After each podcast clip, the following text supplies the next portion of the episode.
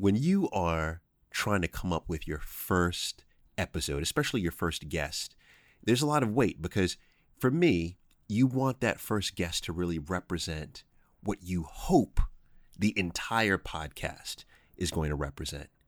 And so I had to sit down and really think about who I wanted that person to be. And immediately, one person came to mind.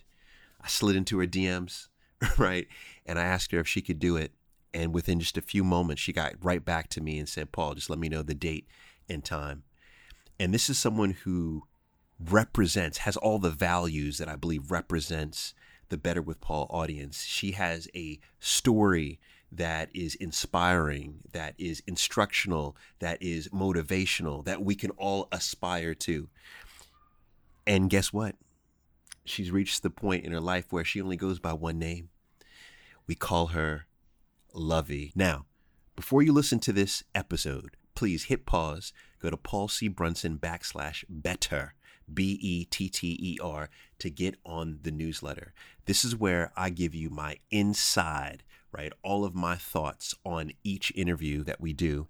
And in this one, I'm going to break down all of what I believe Luvvie's superpowers are. But if you want to hear from her herself, if you want to hear about how she found her voice when she moved from Nigeria, you want to hear about how she got fired. Yeah, she got fired several times. We talk about how that launched her into her business of writing and entrepreneurship and how she created a New York Times best-selling book and how that led to speaking engagements and how that led to just changing her life.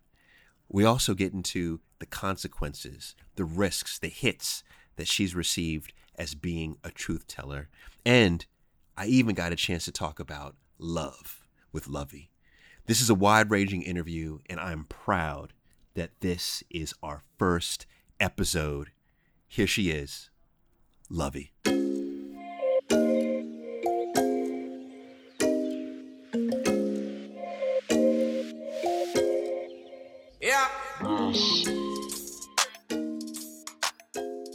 All right, so you ready for this? Absolutely. Look, I stay ready. Paul Paul Uh, Brunson calls, I'm going. All right, all right. So now, did um did your assistant tell you what we're talking about though? She probably did, but I wasn't paying attention. I'm Oh, ah, this was the special because this this is the um this is the sexual fetish episode. nope, it's not. No, no, it is. Really. Yeah, you don't want to. No. all right, no, no, no, no. That's not what it is. Good, Paul, good. Okay, I trust Paul. I- That's why I was like, I'm not worried. He gonna, he gonna do something dope. Because I All right. remember, I remember the video you made about me. Oh man, honestly, you just don't worry. I'll talk about it on the show. All right, all right. Well, well let- let's go. I, I tell you what. Here, here's where I want to begin. Here's where I want to start. Right. I want to start with this. This is something that I don't think you know. Okay. I have been recording interviews for a podcast for almost five years, Wow. and I've never dropped this podcast. I've never kicked it off. I never launched it. And I decided, I decided three minutes before I, I slid into your DMs that I want you to be my first guest. Wow. This is no matter how this goes, this is the first episode, right? Okay. Okay. Let's do it. now, here's the reason why, and you tell me if this is the truth, okay? Okay. I want this podcast to be for people who value culture, Mhm. who value legacy, who value financial freedom, who Mhm. value integrity, right? And I feel like those are like those are your core values. Yeah. Yeah. All right. All right. So so then tell me this then. The one thing, even though I feel like I know your values, the one thing that I don't, I don't feel like I really know is what do you do? Like what is what, what is what is what's your what's your job? What do you do Yo, that is hysterical.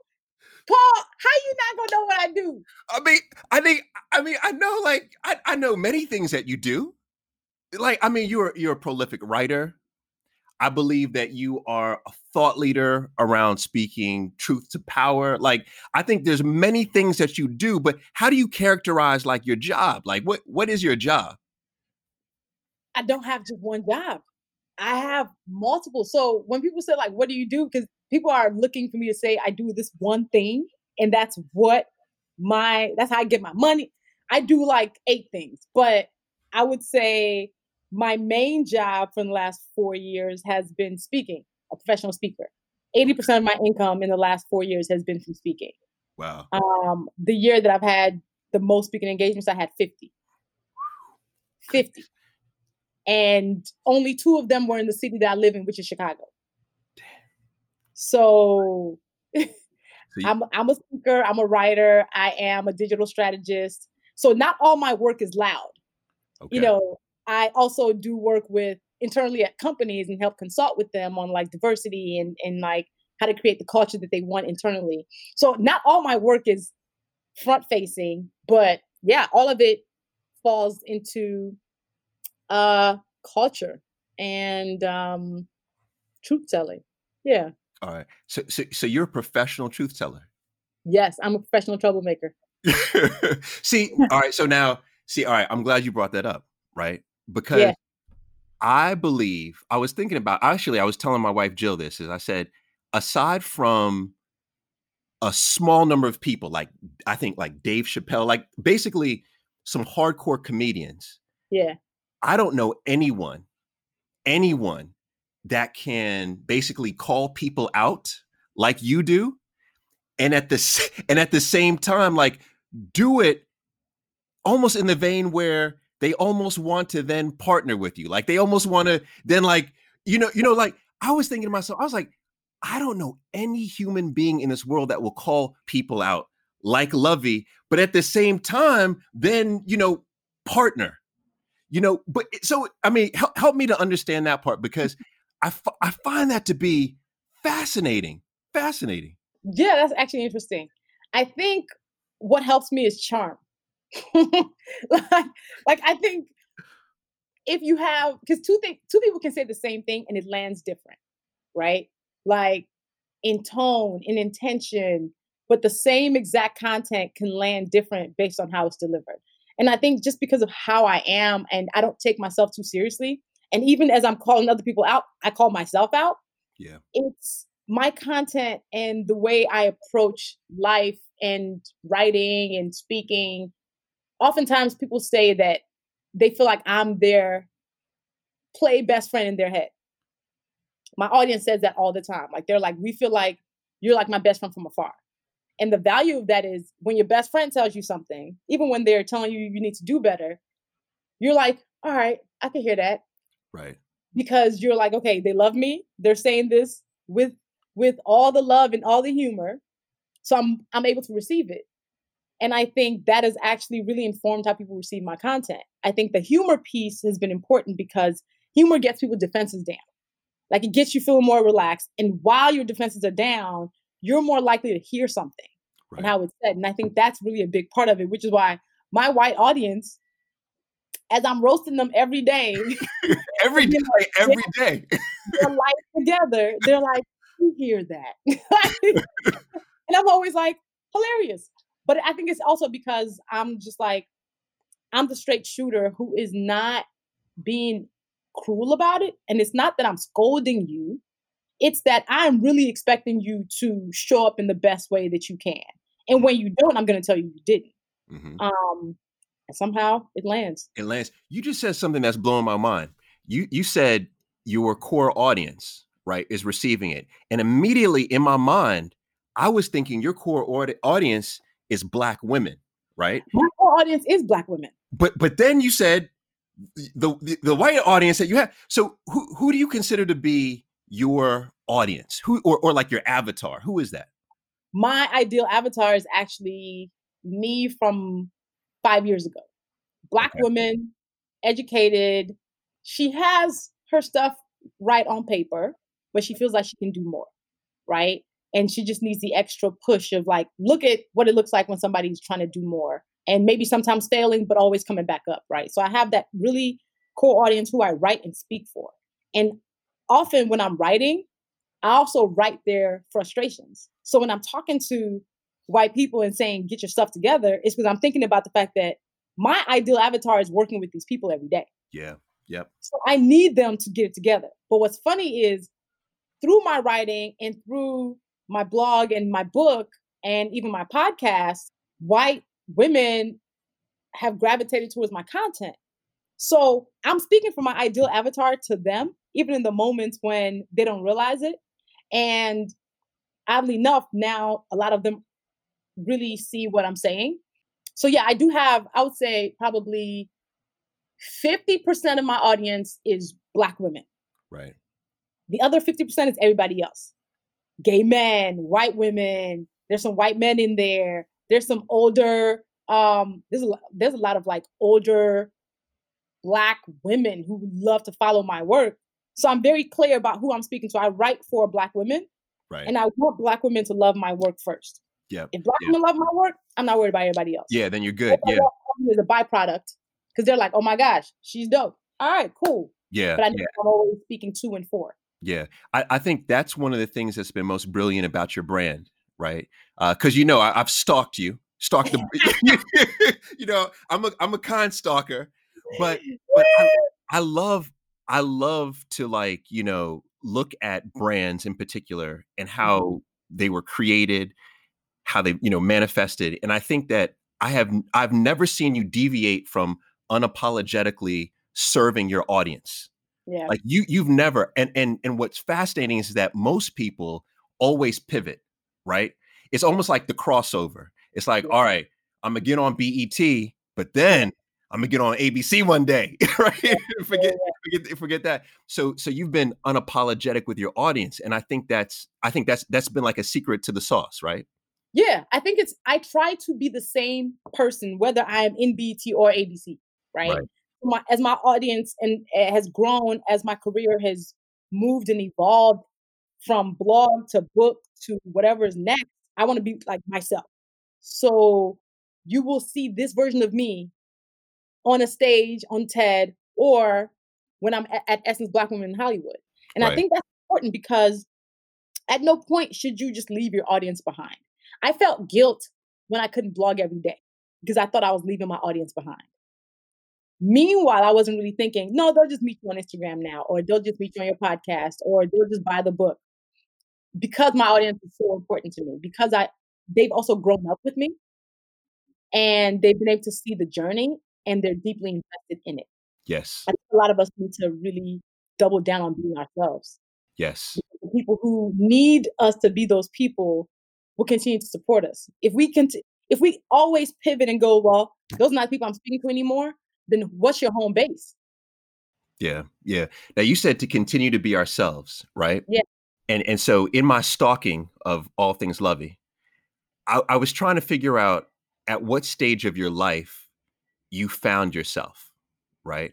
Mm. Now, now, now, now, tell me if I'm if I'm close on this. Tell me if okay. I'm close, right? So I know that in terms of like how like psychologically, you know, and and between you know like zero to 14 years old, we're kind of just mimicking what we see. You know, yeah. see what mommy and daddy do, whatever. We kind of mimic that. But yeah. then between about 14 and like 21 is that socialization stage yeah. where lots of crazy things happen to us. Lot, yeah. Unfortunately, a lot of bad things happen to us. And we begin to feel like we understand the core of who we are, right? Mm. W- was that close to when you started to see who Luvvie was, or was all of that what I just said completely stupid? oh, that's actually close in that. Funny enough, I've actually been this person for a long time since I was probably three. Like I've I've had this personality for a long time. Really self assured, would speak up about things that she didn't feel was right. Like I'm talking like when my mom would punish me when I was younger, I would take the punishment and then afterwards I'd go up to her and say, I feel like I was owed an apology because I feel like that was unfair. like she would she would affirm this and be like, yeah, she used to do that. I would actually walk up to her and be like, you know, I feel like I was offended here. I was wrong. I'm like, right. Coming to the US when I was nine, you know, it was the first time I was ever different. It was the first time I was ever like the new girl. So that was the only, the first time and only time that I feel like I tried to be somebody else. I had this strong Nigerian accent. I, you know, did not eat sandwich. I, I ate jollof rice. so, you know, I instantly was like, okay, that's not cool anymore. Okay, learn how to talk like these kids. Just just listen to them and try to mimic that. And I lost most of my accent by high school. But it was in college that I basically reclaimed me, like in all the full Nigerianness and all the full standing in my power. And I don't think I looked back.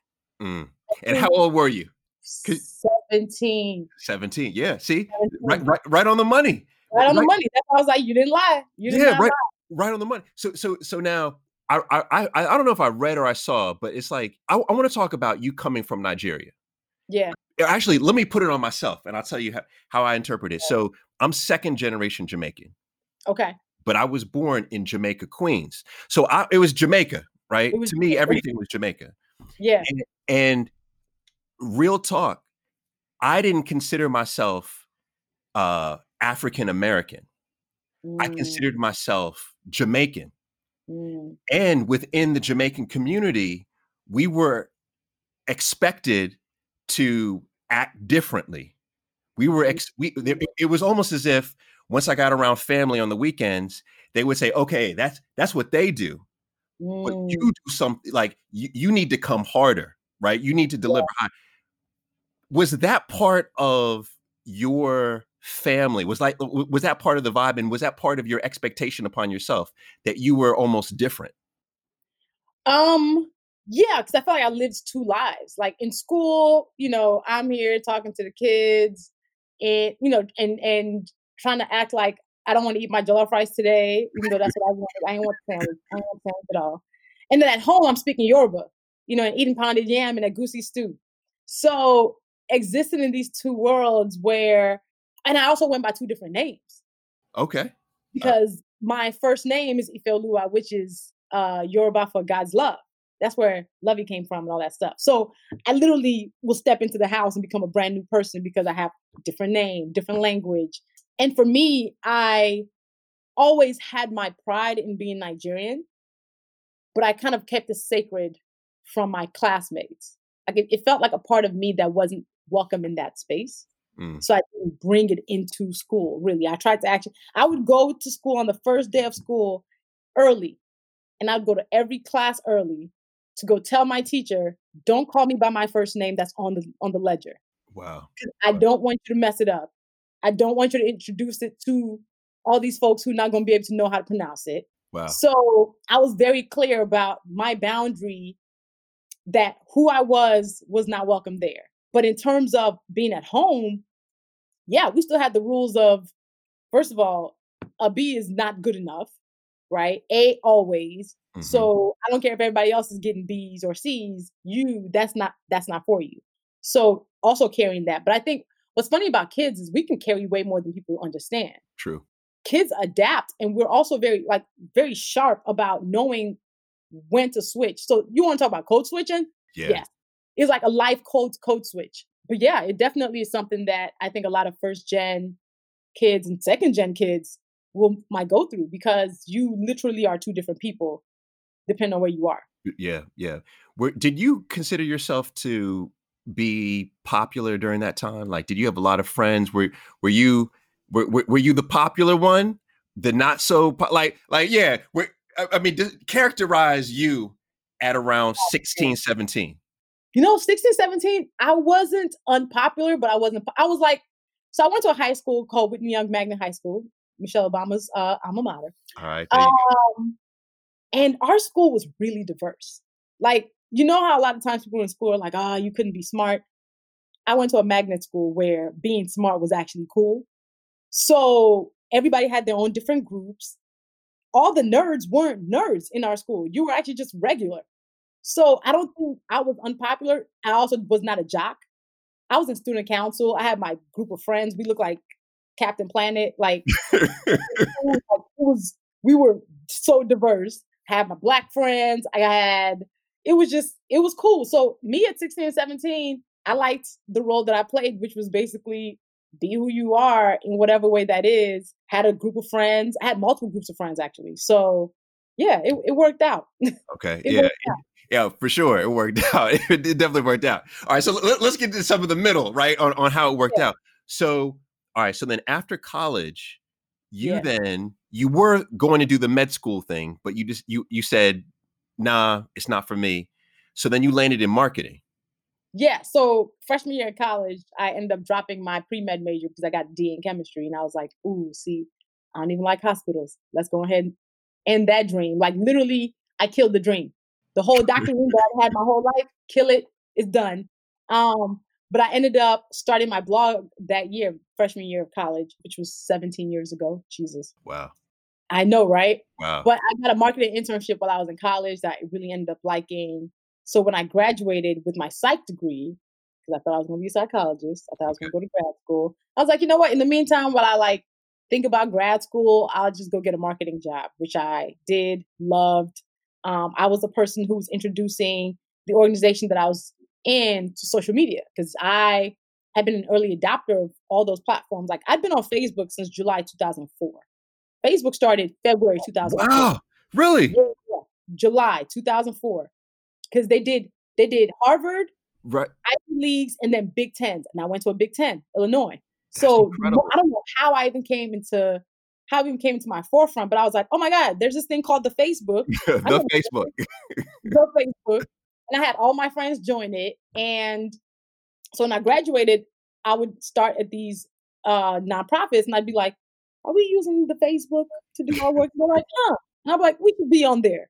So I would basically be the person running our social media marketing in addition to doing the traditional marketing, the mailings and um, but I was still blogging throughout all of this. Right. And yeah, that basically took on a life of its own. And the last time I had a job, well, I got laid off my last full time job April 2010. So exactly 10 years ago. 10 years ago, you got laid off. So, so if you hadn't been laid off, I'm assuming you would have continued Probably. working for the man. Probably because I wasn't gonna take that risk. Like I knew I was bored. I knew I was like, ah, I'll be sitting in the office just like not being that productive.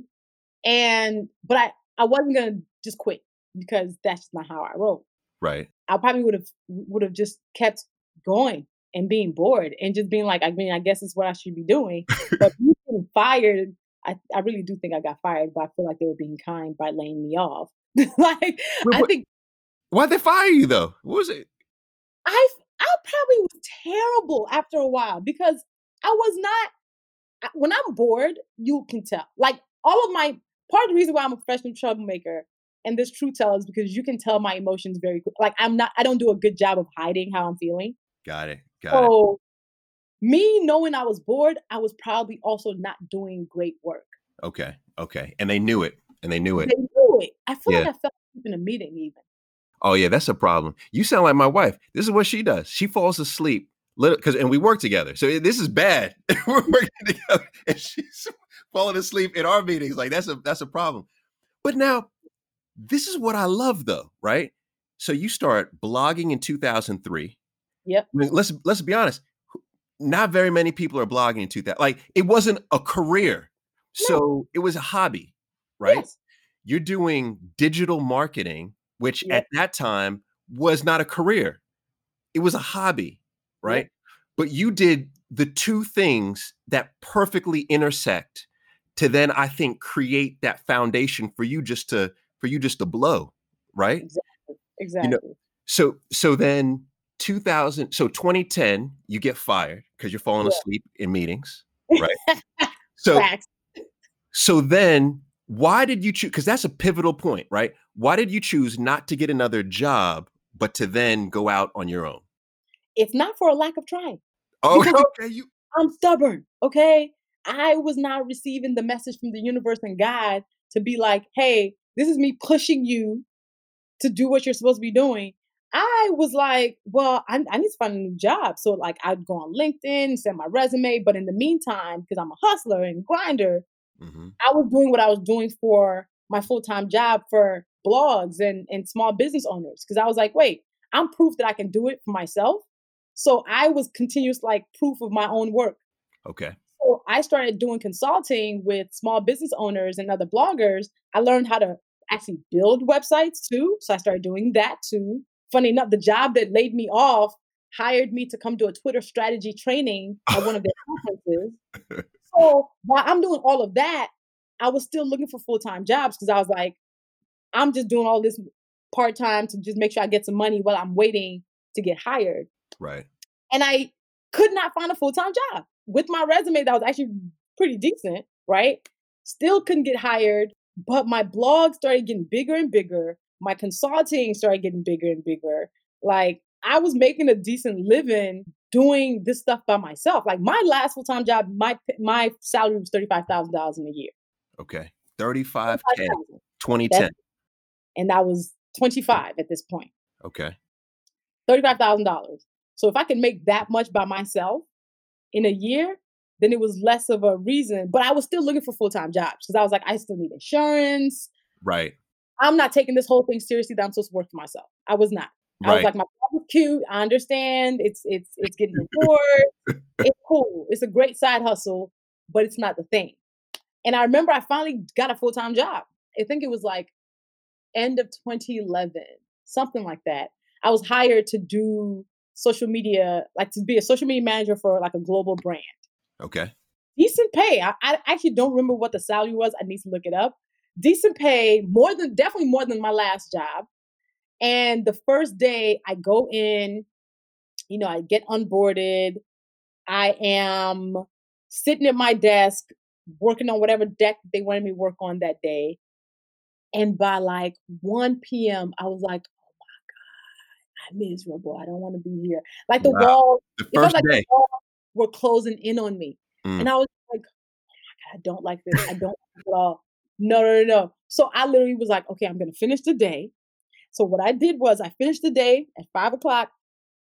I sent an email and scheduled it to get to them the next morning, basically saying, Thank you for the opportunity. This is my first and last day. Wow. Wow. Yeah. You know, that right there, I think that was your moment. That was that that was your moment. Because that's you, when I was like, oh, I got to make this. Nope, nope. I work for myself now. I work for myself. I don't belong in an office. Absolutely. And that was your last day of ever working for anyone else. Yes. Yeah. Look at that. Look at that. Did you, at what point though, did you consider yourself an entrepreneur? Because I would imagine you didn't feel like an entrepreneur right away, right? Because you just yeah. you just didn't want to work for anybody else, right? That's, I mean, that's really what the truth was. yeah, I, I, the me and labels are interesting because the re- I have on this hat that says writer because it took me 20 to 2012 to even call myself a writer. To call myself an entrepreneur, maybe around the same time.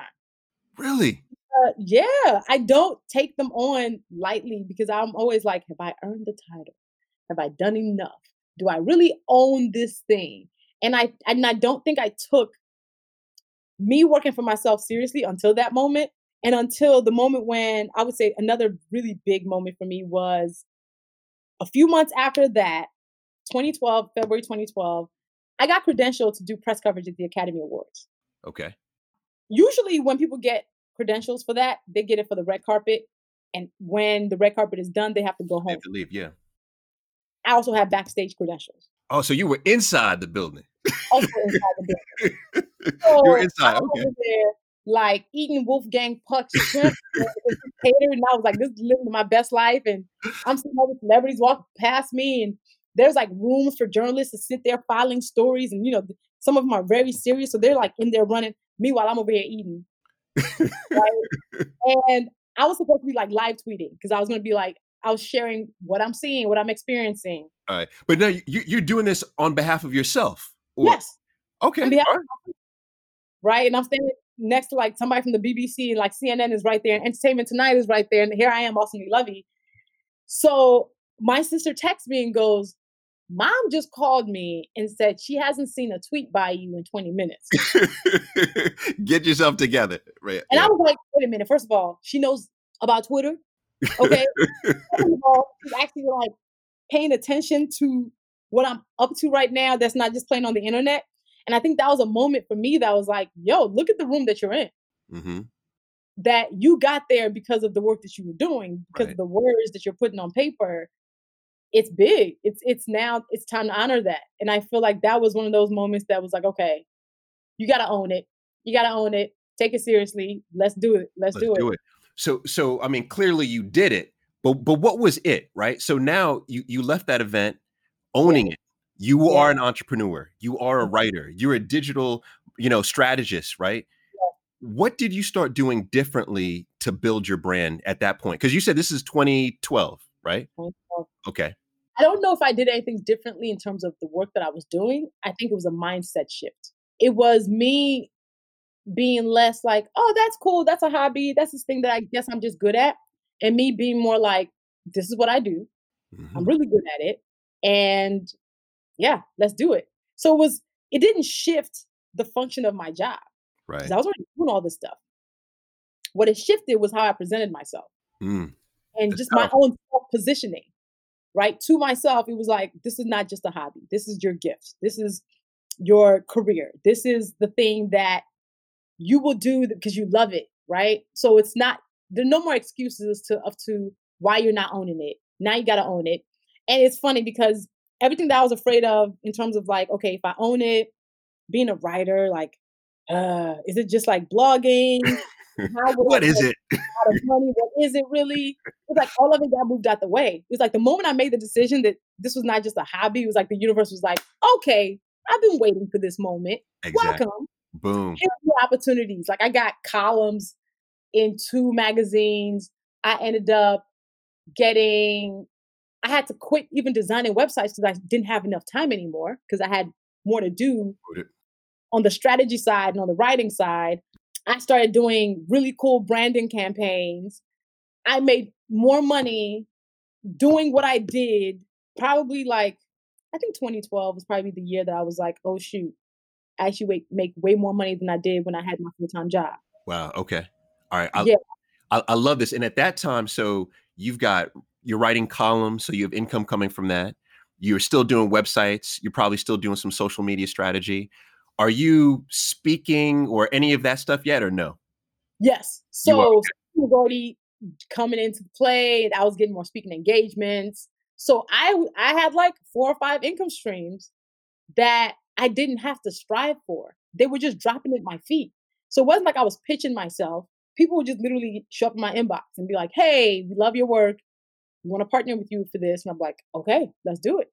Right. So my fears of having to strive and struggle for something kind of like got laid by the wayside. And 2014, a book agent emailed me. 2015, three months later, I signed my first book deal. 2016, September. Lollipops everywhere. everywhere. I'm talking, you know what? I have one right now. Oh yeah. Oh, yeah. Everywhere. Okay. Everywhere. Oh yeah. You you know and, can I can I tell you that or tell you yeah. is that is that um I remember getting an advanced copy of your of, of your book, but I don't remember really the book. I remember the lollipop. I was like, wow, this is look, it made the book so freaking like yeah, it was memorable. And I and actually, didn't you even have like a lollipop pin? Absolutely. Okay. Absolutely on a branding wise, when my book came out September 13, 2016, I I wore that Judgy Pop pin on my lapel for the next year. Whether or not I was talking about the book, you always saw that thing because I wanted people to just so when they saw the book, they were like, I've seen that before somewhere. Yes. And it worked. In yes. terms of the branding of the book, I was so proud of how that unrolled. Yeah, you know, all right, let, us unpack the book a little bit, right? Because yeah. there's a lot of people who, because I, I, think many people know you now as not just a writer, you're an author. You're yeah. a best-selling author, right? Yeah. Um, and you got the book deal. Do you think that you got the book deal as a result of what? Was it the audience that you had built at that time? Was it the voice that you had built and the audience? Was it something else? How do you think you got the deal? Because a lot of people want deals, right? So how did you go about getting the deal? All of that the voice the brand the audience all of that. So when my book when i got my book deal february 2015 it was a different world from where we are right now. True true. And i say that because one of the things that you have to do when you're writing a book proposal is you have to put comparative title for your book like so basically you have to list books that are either similar subject matter from people who are considered your peers or similar feel and tone. Okay. So I remember writing my proposal and wanted to put a few black women books in my book agent being like, nope, don't put those because they didn't sell well. Wow. wow. Because you have to basically say that my book will be successful just like these books. So you can't put books that don't sell well. So I remember just being like, yo, this is wild. I feel like the only book I wanted to put on it at that point was Issa's book. Okay. okay. Black Girl. But I couldn't because Issa's book came out, it was just a week old when my proposal was going out. That's it. So I couldn't even put any black women books in it. So I had to put a bunch of other different books. And I remember even having editor meetings and an editor being like, ah, your book just feels very similar to Issa's book. We already have that like, Why are you even You're not similar at all. But I guess because me and her are both black women who are peers, y'all think our books are similar? Okay. So my first book advance was really low. Mm. Can can you can you can you disclose what it was? Come on now, we need some numbers. Can, let me because because because here I'll I'll be I'll be straight up with my situation too. When I got my book deal, yeah, I got signed to the same imprint that Hill Harper was on. Okay. Oh wow. And and they just wanted Hill, Hill had he he did really well with this series. They basically just wanted to spit out another like Hill Harper situation, but they wrote a check though, Luvvie. What's your check? They wrote a check though. What was your check? You gotta tell me, and then I'll tell you mine. One fifty. But his.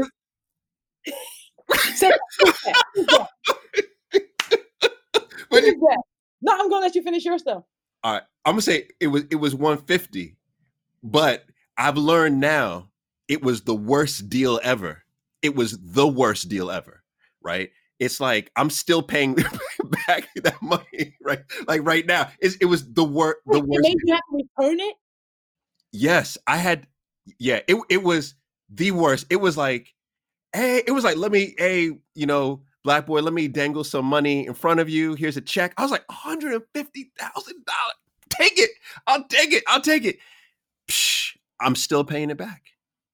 I'm still paying it back. Well, my advance was 60. Okay. And I knew it was low. And I was like, got it. So I have a job to do here. My job is to prove all everybody wrong because people thought my book was risky. They thought black women don't buy books. They thought bloggers couldn't sell books. All of those things were stacked against me, right. and I had nobody to argue against it. Right? right? There was nobody who I can be like, well, they did it, and they look just like me. So I was like, bet I'm gonna take this, knowing that is it is lower than what I am actually worth, and I'm gonna kill it. Yeah, I'm gonna kill it because I wanted it to be where now I felt like this deep sense of obligation to be where I was the person who somebody would use to be like, give me all the money because Luvvie made all that money, right? right. So right. with the book, I was like, okay, I'm calling. First of all, I'm gonna write the book that I'm proud of, that feels timely and timeless. Mm-hmm. And I wrote this book in five months. Quick, it's quick. It's quick, but I was like, let's go. Eighty-three thousand words is what I turned in. Seventy-five thousand words is what they ended up at. So when the book was about to come out, I was like, this book is bigger than me because I need this book to prove a point. I need this book to be something that allows a Black woman to walk into a publishing house and be able to say, give me what I'm worth, and here's proof. Like, mm. here is proof that I am worth more than 60, right? So when the book was coming out, I'm, I'm talking, I whatever hangups that I have about not asking for help, and I have a lot of them. I hate asking for help. I hate feeling like I'm at the. Me the, too. It's just it's so uncomfortable for me. I literally was like, swallow that because what you need to do here is bigger than you. Ask for all the help. Call all your friends who are in big places. Call in the favors and be like, yo, I need help because my book was not considered a big book. So it also wasn't supported with a lot of marketing. Marketing, yep. So I actually spent some of my advance on a PR person, an external PR person, because I was like, I need this book to not fail. Yeah, yeah. So I'm talking, I called my friends who were at anybody. Listen, I need you to help me pub this book. And I wanted it to be where it was easy to pub it, right? I wanted it to be good so it's not hard for somebody to be like, I'm gonna put my name on this. Right. Right. So when the book came out, I'm talking, I worked my ass off. Yeah. I mean, it was what? Yeah. I mean, the the pre all of the publicity going into it, I think was brilliant. And what's fascinating is that I thought there was like a brand manager. Well, there was a brand manager behind it. Mm-hmm. It was you. so you're the one. Yeah. Yeah. Like I did everything the visual branding of this book to the marketing campaign. I wrote the social media strategy for myself. So all the skills that I've acquired over these years came into play for this. It was perfect time. Like I'm talking the visual branding for the book. I I had to call my whole book team together to be like, yo, Paul, if you saw some of the first covers of this book, oh, man, I've I've seen some. Man, I'm gonna tell Paul, you, they were awful. When I tell you, there's one. The first cover they sent to me was turquoise with lime green writing that said, "I'm judging you in lime green." and then they sent another cover that was black that had a. brown oh. hand thumbs down that said, I'm judging you with a pink splotch. so I said, you know what? I'm coming to New York. I literally was like, I need my marketing team. I need my book agent. I need my editor. I need the person who's going to be actually right, creating this. I need everybody in the room because we got to talk. Y'all don't have this right. So I was like, I need y'all to create a side eyeing emoji. Right. Right. Put that on this book. I need this book cover to be red, white, and black because red is my signature color. Mm-hmm. So like I literally formed every piece of this book because I was like, all of it needs to be right because right. this book cannot fail. Because if it fails, we really ain't gonna be getting no no checks. All right, pardon the interruption, guys. I just want to spend a moment to thank Switch and Board. It's a podcast studio in Washington, D.C., owned by a good friend of mine. And if you like the production quality of this podcast, if you like this track as much as I do, which I love it, it's all thanks to them. Now, Switching Board specializes in podcasters like me and you who are busy. We travel a lot because not only have they mastered in studio production, guess what? They've mastered remote podcasting production. That's right. So you could be anywhere in the world and Switching Board has you covered. Now, if you want to learn more from Switching Board, I want you to go to paulcbrunson.com backslash studio. That's S T U D I O and let me put you on. And now, back to the show.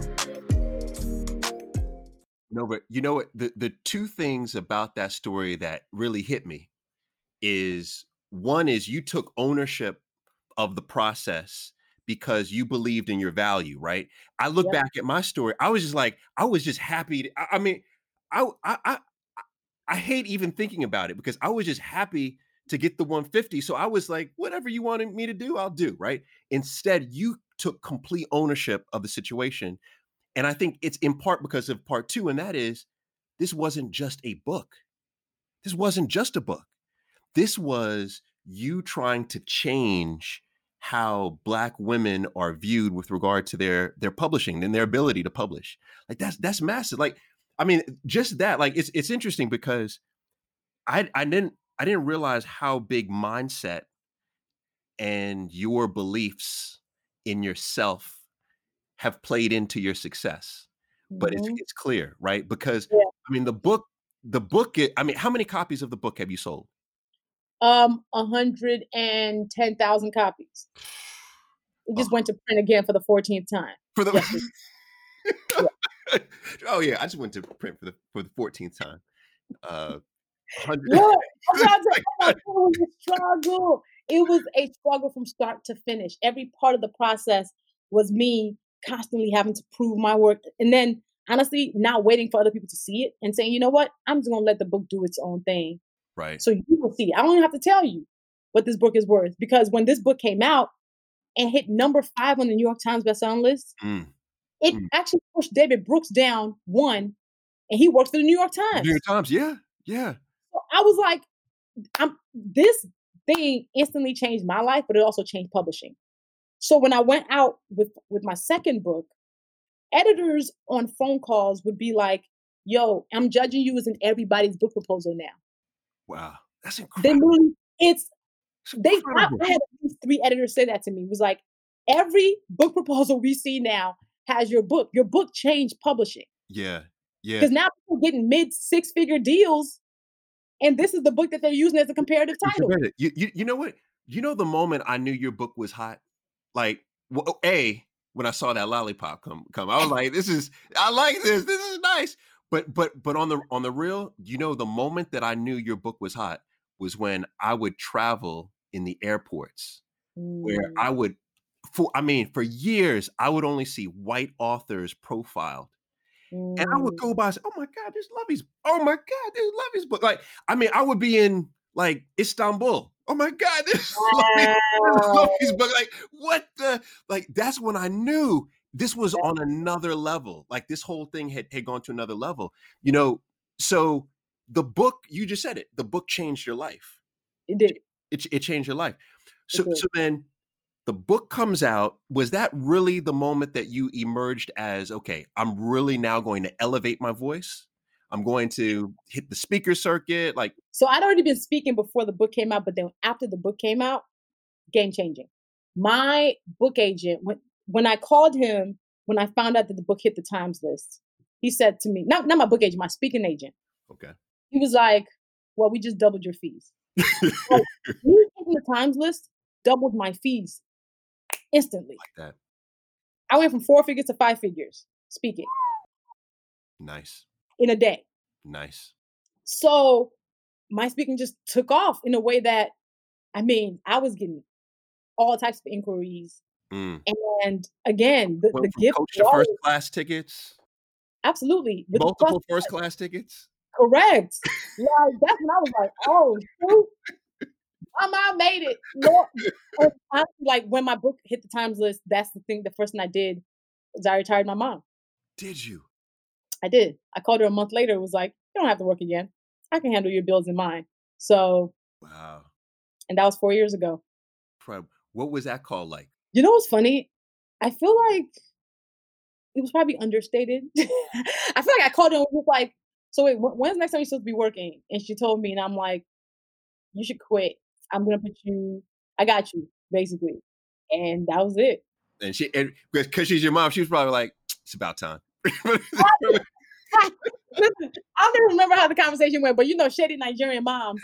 Um, but yeah, it, it was it was life changing. It was game changing, and I'm really thankful for it because I'm thankful for that low advance because it really drove me. Yeah. Like it was the driving force. I was like, oh, okay, so I can do all this work, and y'all can still not pay me what I'm worth.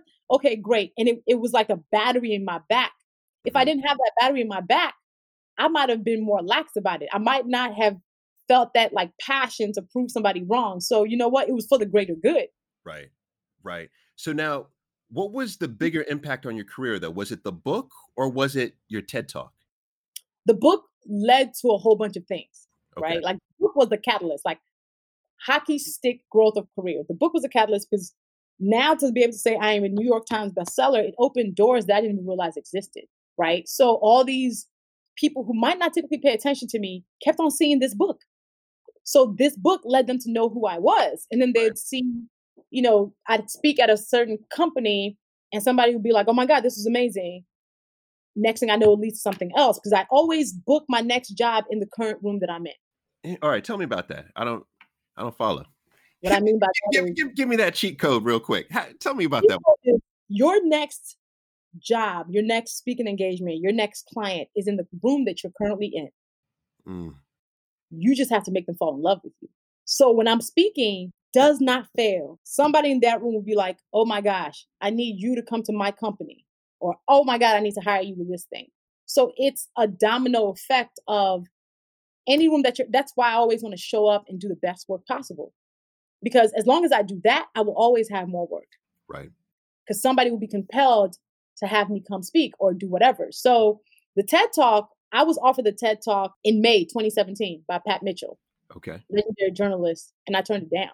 Because even after all those years, I still have imposter syndrome from time to time.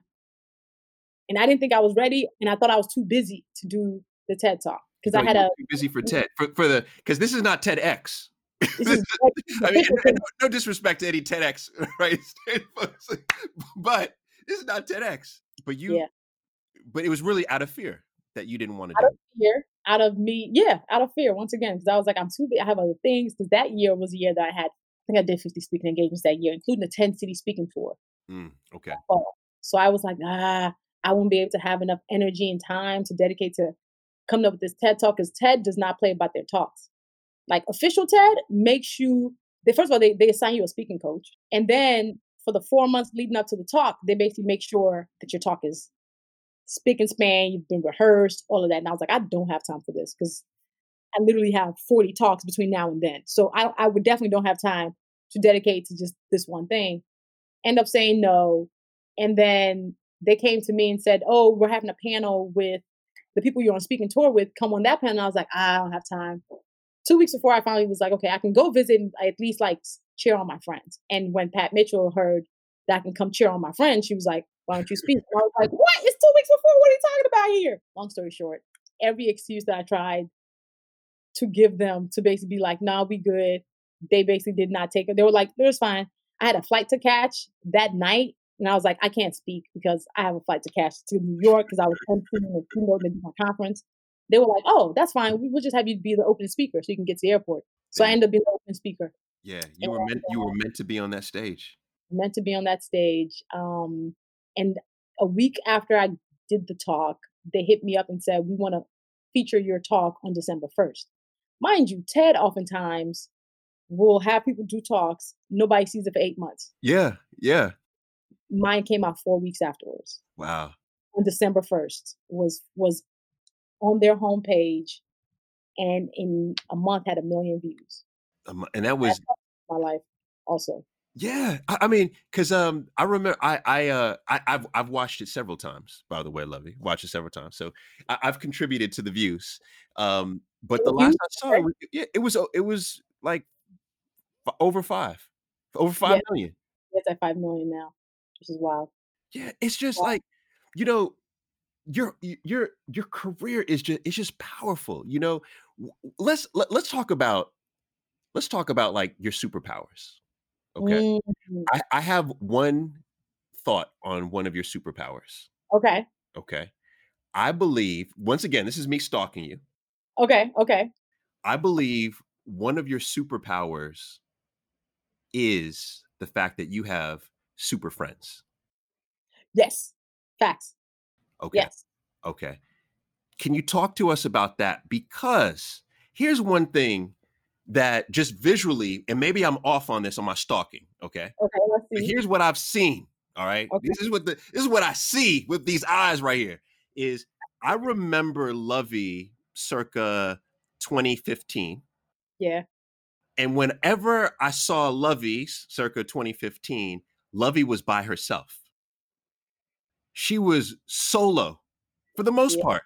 Yeah. Right even like your trip like i was diving out of planes so i mean you were strapped to somebody but you're on this vacation you're solo right i do a lot of solo stuff yeah when i see you within the last few years yeah you're crewed up it's, like it's like and you're standing in the middle you're standing in the middle of the crew talk about that because this this is this i really believe this is a superpower of yours is as most when we get older our social circles shrink.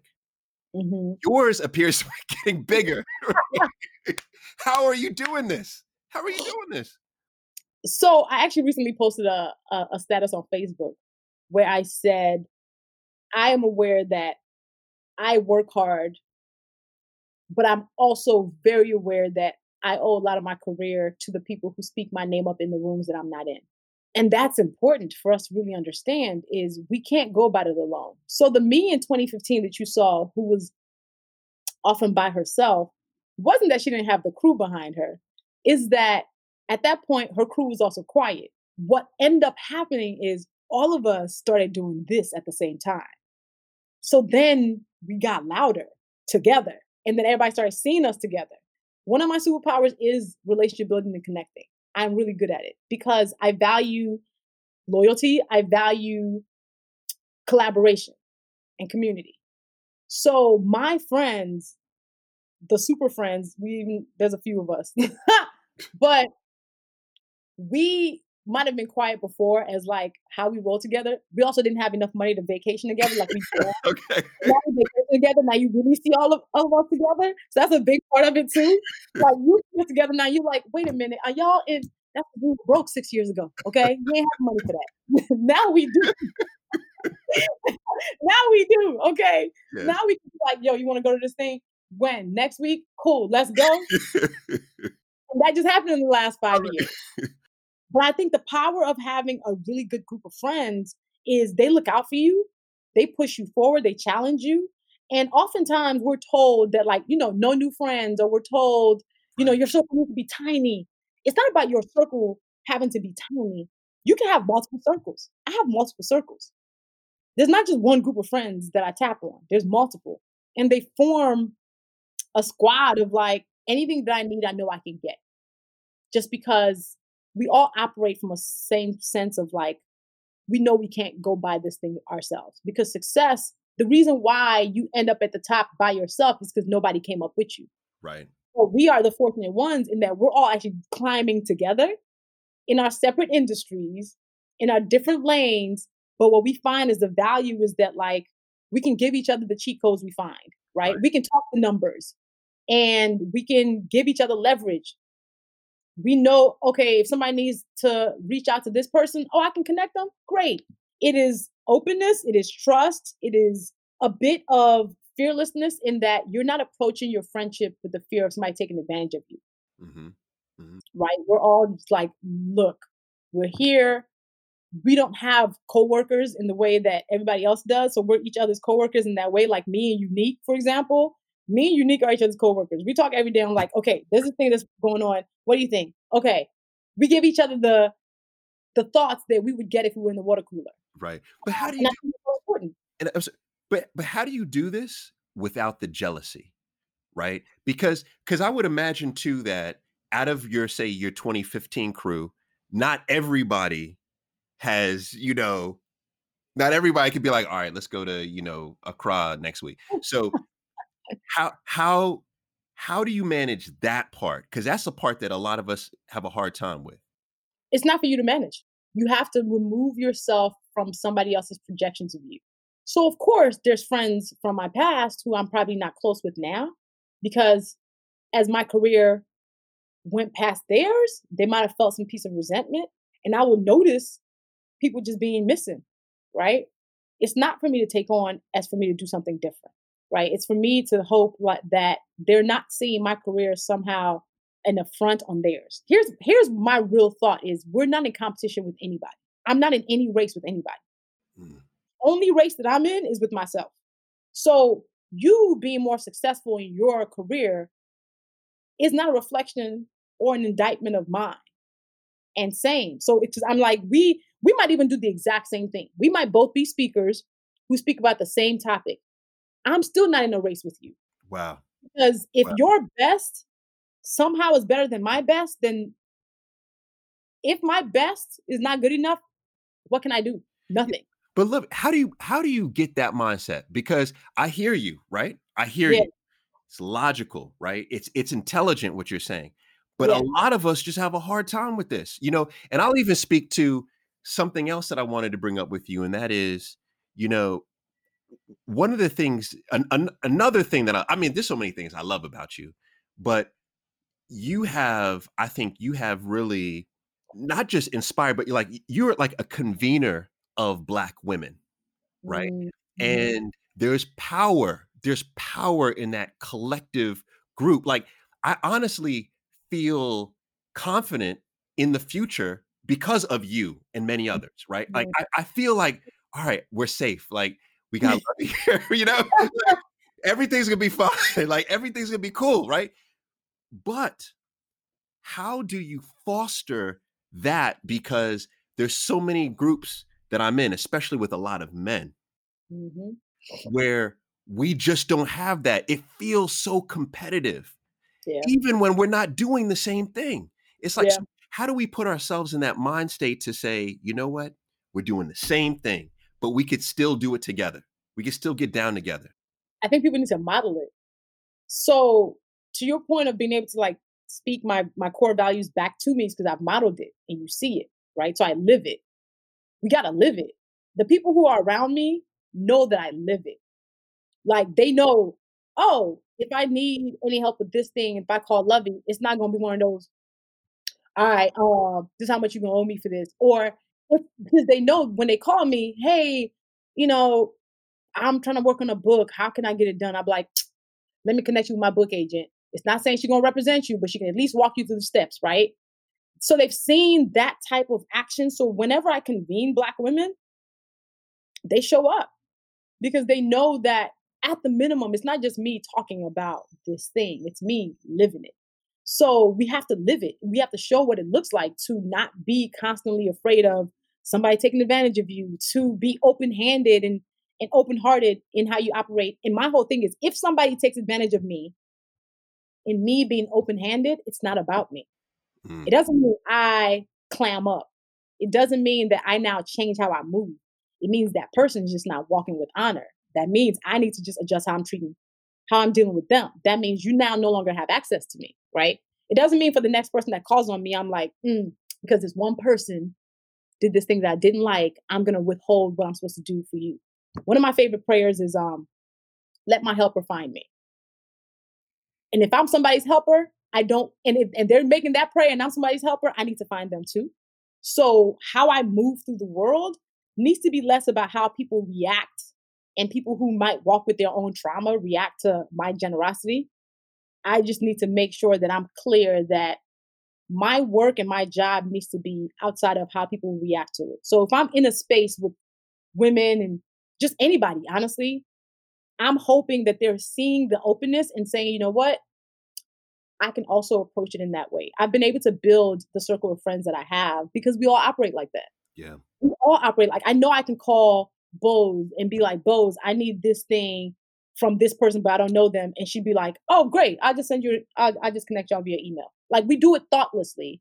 Right. And I, people think it's exceptional, which I guess it is. But what happens when we stop operating with this like scarcity mindset that there's only one of everything for everybody? So me and my friends, we don't think there's one of everything for everybody. Like if I don't get this thing and I pass it on to you, something else will come along. Right. That's fine. If you get a speaking engagement that I wanted, I'll still get another one tomorrow. Right. It doesn't mean I now look at you with disdain. And it's something that we have to be aware of, right? Therapy also helps. You have to start being aware of when you get the feelings of envy and jealousy. Sit with it and be like, where is this coming from? Mm. Why am I feeling like this? The person who I'm directing this towards, do they actually deserve it? When you pause like that, you will check yourself sometimes and be like, I was bugging. Right. Yeah. Right, for sure. You you know, um, you just mentioned uh, your sis. Yeah. Right. Um, you you you both were a topic of conversation when I went and visited um, the Jamaican ambassador about a year ago. Yeah. Really? tell you, we were talking about y'all. What?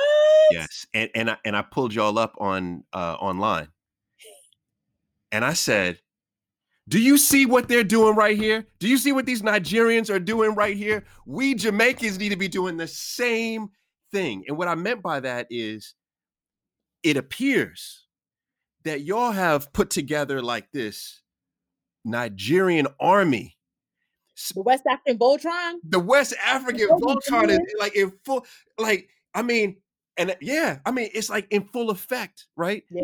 And I and and the reason why I was pointing that out is because we were talking about how the Jamaicans, because you know, there's more Jamaicans abroad than live in Jamaica. Wow. And so we were talking about how we just don't have a collective. Like, I mean, so just, just talk to me about this. Just, just, just, just like, how did how? Give us some advice. Give give me some real quick coaching counseling that I could take back to the Jamaican ambassador, right, and say, here's what we need to do in the Caribbean. So the West African Voltron is one of my squads. We formed four years ago.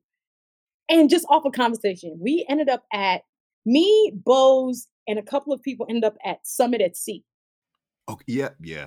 Yeah. Yeah. So we just all kept on finding each other on this boat where there was no no uh Wi-Fi, there was no signal on our phones, but we all end up always finding each other on this random big old boat with 3,000 people.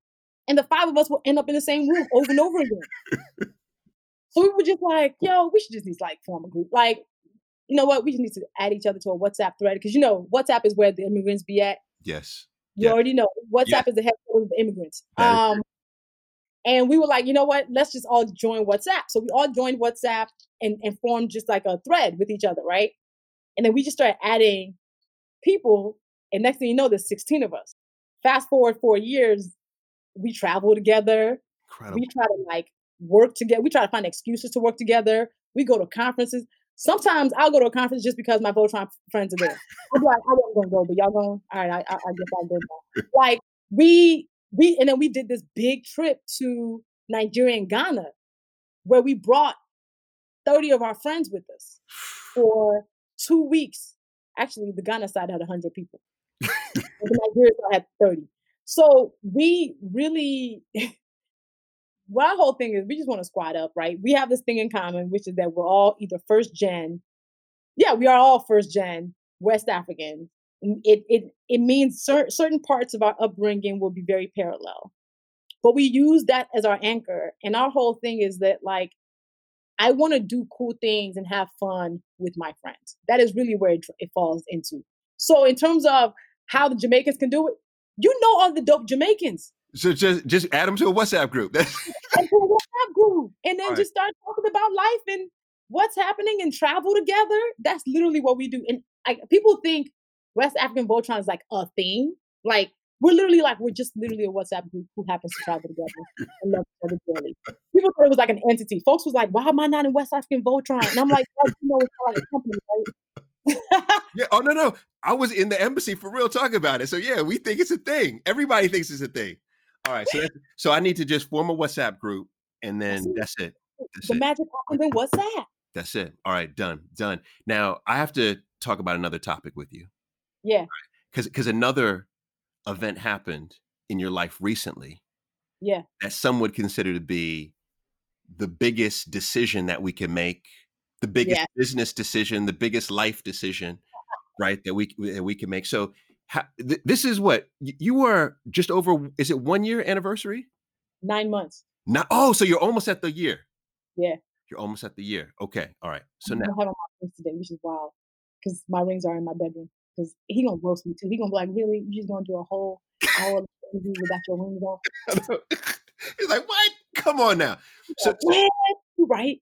So so now let, let, us just real quick. How, how did y'all meet?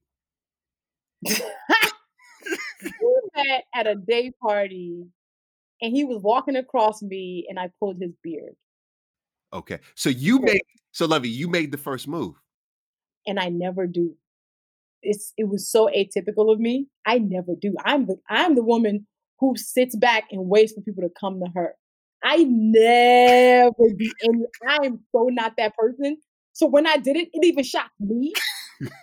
I literally was like, did I just pull his beard? Oh my God. Yeah. That's how we met. You put pulled the beard. He stopped. He stopped. He stopped. It was like, if you're gonna do it, do it like you mean it. so, then, so then you must have tugged again. I probably did. I'm sure I did. because here we are, five years later. wow. All right. So now, how all right this this this is this is maybe a touchy one but I, but I want to ask you is how do you think being married impacts the business side of Luvvie? Mm, that's good. It impacts the business side of me because all the busy that I've been doing, all the jumping on planes that I've been doing for years at this point, I don't want to do it anymore. I don't want to be MIA from home anymore. I don't want to be missing as much as I've been anymore. So that has definitely been a shift in how I'm even seeing my business. Like I've done speaking for at this point eight years. Mm. I've I've done it a lot for eight years. I've jumped on some amazing stages. What else do I have to prove on a stage at this moment? So it's made me want to slow down. And then quarantine happened, right? And I was like, well, there it is. There now I'm doing more virtual keynotes. And I'm like, that's great. I can do that all day, every day. But I don't want to be missing from home at some point I was gone from home for like two weeks a month, if not more. Wow. Yeah, that's that's that's heavy. L- Luvvie, let, let me tell you, we um so my wife and I have a rule. Uh, and we we learned this. So the first TV show I ever did, I had to go shoot it for 30 days. So I had to leave home for 30 days. We yeah. had just had my youngest, well, uh, my, my oldest now, but uh, we just had Kingston. He was like two months old. Okay. And man, yeah, this was like this was it was, and I was literally in this small town filming, crying. You know, miss missing my son, missing my, my. Yeah, yeah, yeah. Just a little, just a little thing, right? And and that project ended, and we said, look, I will never take a project that lasts longer than 10 days without all of us going together. Yes. Right. Um, yeah. so we made that 10 day because you got to be together or yeah. you grow apart. Like it's, it's, it's that simple. So I, I feel that, right. Being away for two weeks is, is long. So then it seems like you are now possibly thinking about pivoting the, the, the, the empire of Luvvie a little bit.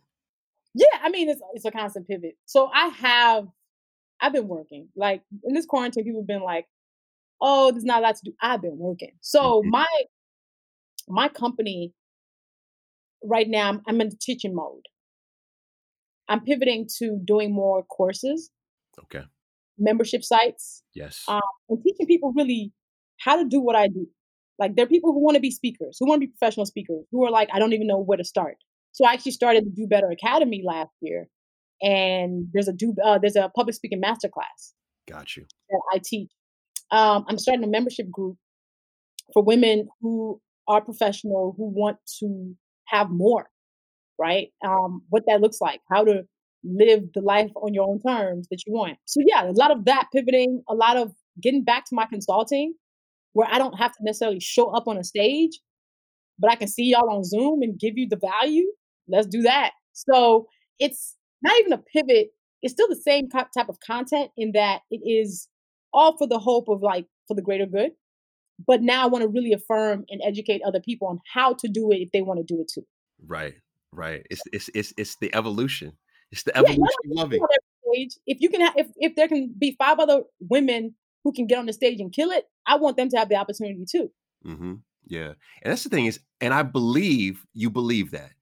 You know, I believe you believe that, and I, and I think that's also another special ingredient about you. You know, Mm. So you have a, a book that you, you you just turned in the first draft, right? I just turned in draft two. Draft. Oh, okay, okay, draft two. My editor was looking at me like, "Ma'am, where is your draft?" yeah. So book two special. All right. So then, and when is it? When is it coming out? Uh, March 2021. March 2021. Right now, Paul. All the exclusives. Man, I'm telling you, I'm just, you know, look, I've got to get you right now. I mean, this is this is years in the making, right? So yeah. March 2021. Yes. Is when we're getting it. And I would imagine we're getting it at we already saw what you did before. So this is just like you're already planning it right now. In my head, absolutely. I, like, listen, I want to kill it. It's basically book two is the Fear Fighter manual. So so this is the Do Better manual. Book two is the Fear Fighter manual. It's like the big sister to this book. It's not a sequel. It's a big sister. All right. All right. All right. So so so you were going to kill it. Now, the first book was about helping more black women to be able to publish, right? Yes. What's the high level goal for this one? What's what's what's that? What's driving you on this one? Because I would imagine your, your your book advance looks a little different this time. look, much different. right. So, ah, the goal for this book is to have people read it and feel powerful about whatever they want out of life. I feel like the book that I'm writing now, a lot of times, this type of book would be written by a white man who carries all the privilege in the world and tells you, you know what? Yeah, like just go and get it. But like, what does a book look like that is deeply vulnerable? It's the most vulnerable piece of writing I've ever done. That is about you have every reason to be scared in this world. You have every reason to wake up every day and be like, I don't know if I can do this thing. But I am proof of what it looks like when you know that you have all the reasons to be scared, but you're like, I'm gonna do the stuff I want to do anyway. because some beautiful things have happened because of that for me. And I use myself as an example over and over again in my story. Because at any given time of my journey, if I let fear take over, we would not be sitting here. Mm-hmm. That's true. Now, now, this is this is uh, almost almost in closing on this is that one of the things that struck me about your TED talk that I've watched, I think, a million times, um, is that you talked about being that first domino, right? And a lot of people don't want to be the first domino because of the hits that they take. What is the biggest recent hit that you've taken? And I think this is important because I think from the outside looking in, it's like, oh man, Luvvie, she can say whatever she wants. She's got the you know West African movement behind her. She's got all the work. Like she could do, she could do whatever she wants you, you can't you can't she's Teflon, right? What what has been a recent big hit as a result of you being outspoken? Oh yeah, I trended on Twitter. And it it knocked me off my square for a year. So whenever I tell people like I'm a professional troublemaker, I'm not saying it that I'm Teflon. I'm definitely not Teflon at all. Right. And it's and I have that clear understanding that I'm not Teflon. But I'm also not to sit here and tell you, like, oh my God, when you're speaking truth and when you're all will be well. No. A lot of times you're to take some some arrows and you taking arrows for other people won't be seen as you taking arrows. Yeah. Can can I ask what happened on on Twitter? You said trending. Yeah, I mean, I I don't know, so I don't know how, eh, but but I just had to throw it out real quick. Like a year and a half ago. Um, I wouldn't even go into it because I was still working through it myself. It's also in my book, actually. You know what? There's a whole chapter about it. There's a whole chapter book about it. But yeah, it basically had people just like, I mean, for me to trend on Twitter means my name was typed a lot in like an hour span. And I had to like like somebody was like, I want to destroy her career. Like, oh, wow. Oh yeah. Oh yeah. yeah. It, it hit me. It hit me. And this, is this is because of you being outspoken on something. Yes. Okay. All right. okay. Mm-hmm. Okay. And yeah, man, like people, we take hits. I I take hits. I'm definitely not not Teflon, and I want people to understand that like you, the things that you see of people who are being elevated are the front things. You don't see all the back work. You don't see all the maneuvering. You don't people assume also when you get to a certain level that you just have like a whole team of people, a PR person waiting for you to like to write any statements for you. And the thing about genuine folks like us is no matter how big our companies get, our voice is still our voice. So we're still regular people who happen to have massive platforms now. And to your point from earlier, do you pivot knowing that because of your platform, you're going to be a target? it is tempting. Mm. It is tempting to pivot. It is tempting to be like, you know what? I'm not going to do what I used to do at all. I'm just going to stay above it all. But then you wonder if you talk yourself out of doing the thing that's your purpose because of it. That whole being the domino thing, the reason why you have to fall is because oftentimes it does look like that. But I always tell people if if you can't be the first domino, be the second one that backs them up. Right? If you can't be the first one that's going to take the hit, help the person who's taking the hit. Mm-hmm. You know, every arrow is is not going to be pierce your heart arrow. But if you're a black woman, also if you're a, a prominent black woman who's opinionated, who's outspoken, we take way more arrows than anybody else. Just in general. Yeah, this is the truth. So we have to like get extra fortified. We need the crew as a form of coping mechanism. You need the squad that's gonna be like, yo, it's gonna be good. You're all right. So it's also a thing of necessity. Because I'm like, oh no, I couldn't do half the things I did without my squad being like, you got this. I right. it's scary. Just keep going. Right. And to your point, if you can't be the second domino, be the third. If you can't be the third, be the fourth. Just step up. Oh, Just yes. step up. Yeah. Step up. Last question for you, young lady. Yes. In five years, Ooh. we're going to come back and we're going to do this again. Yes. All right. Where are you going to be? Where are you going to be living? And what are you going to be doing? Just so when I, when I started, I was like, what do you do? What will you be doing in five years? In five years, I'd be like, man, book two sold three million copies.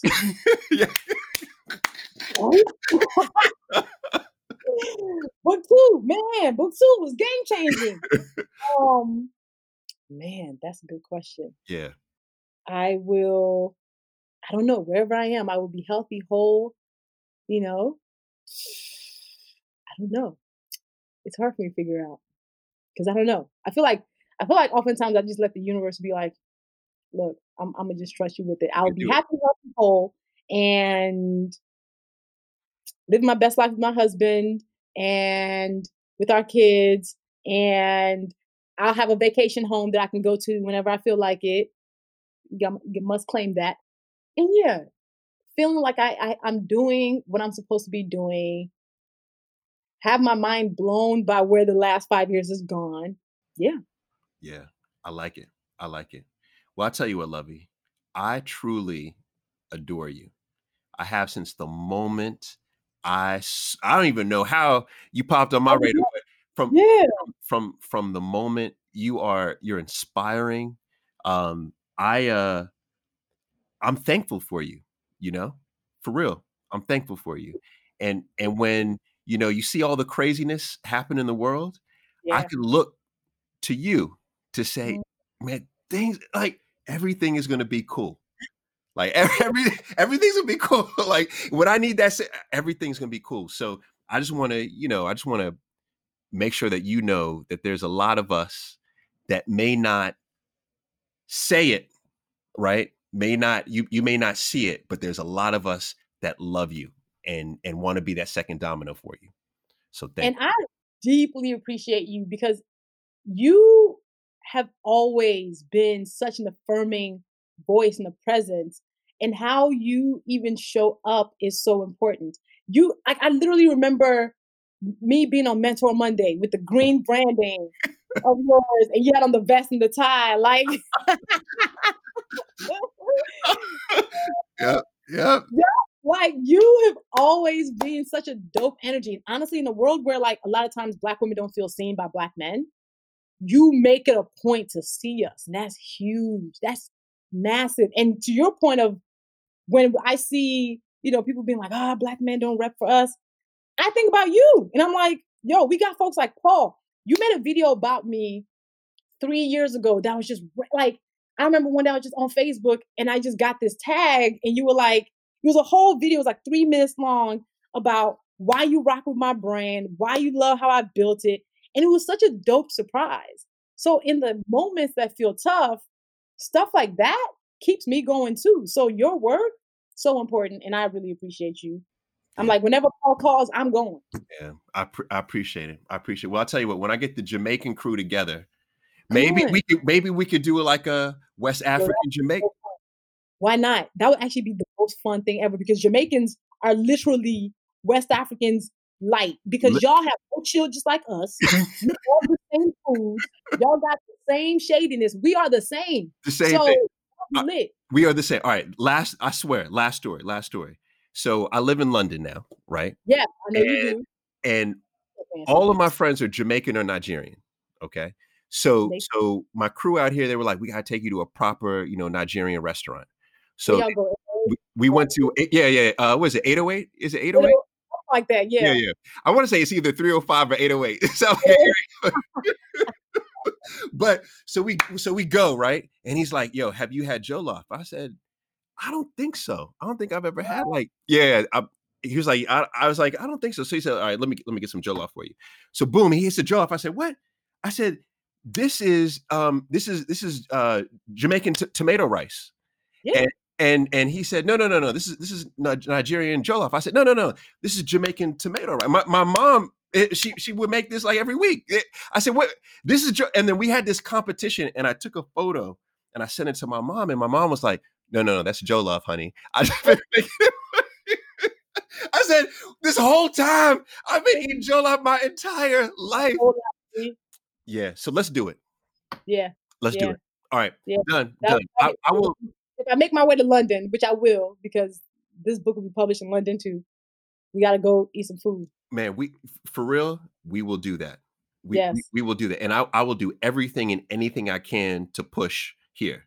So you just let me know. You just let Thank me know. All right, cool. Thank you, young lady. I appreciate yes. it. I'm the first episode. You were number one. You as long as long as the recording works, you're number one. we'll see. I mean, I'm about to see right now. As soon as I hit end, if it actually saves, then you are your number one. Bruh. Yeah. That will be a hot mess if it does not. Oh yeah, it'll be a hot mess.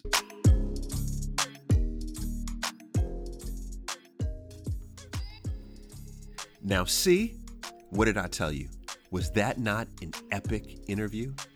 Let me tell you something else about Luvvie, something that didn't happen at all in that interview that normally happens. I just really want to emphasize.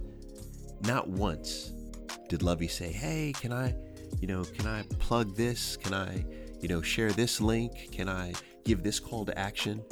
She literally showed up to serve.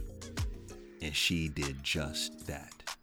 And I want everyone who is now just becoming aware of Luvvie to make sure that you follow her, you support her work. All of her information will be in the show notes. And also make sure that you are on the Paul C. Brunson backslash better, right? B E T T E R. That's our newsletter. Make sure you go there and you join, and you will get all of the insight, all of my thoughts on our guest. And so this one, I'm breaking down all of what I believe Luvvie superpowers are. Until next week, which we will be interviewing none other than Britain's most influential black man. It's Karl Lokko, next on Better with Paul.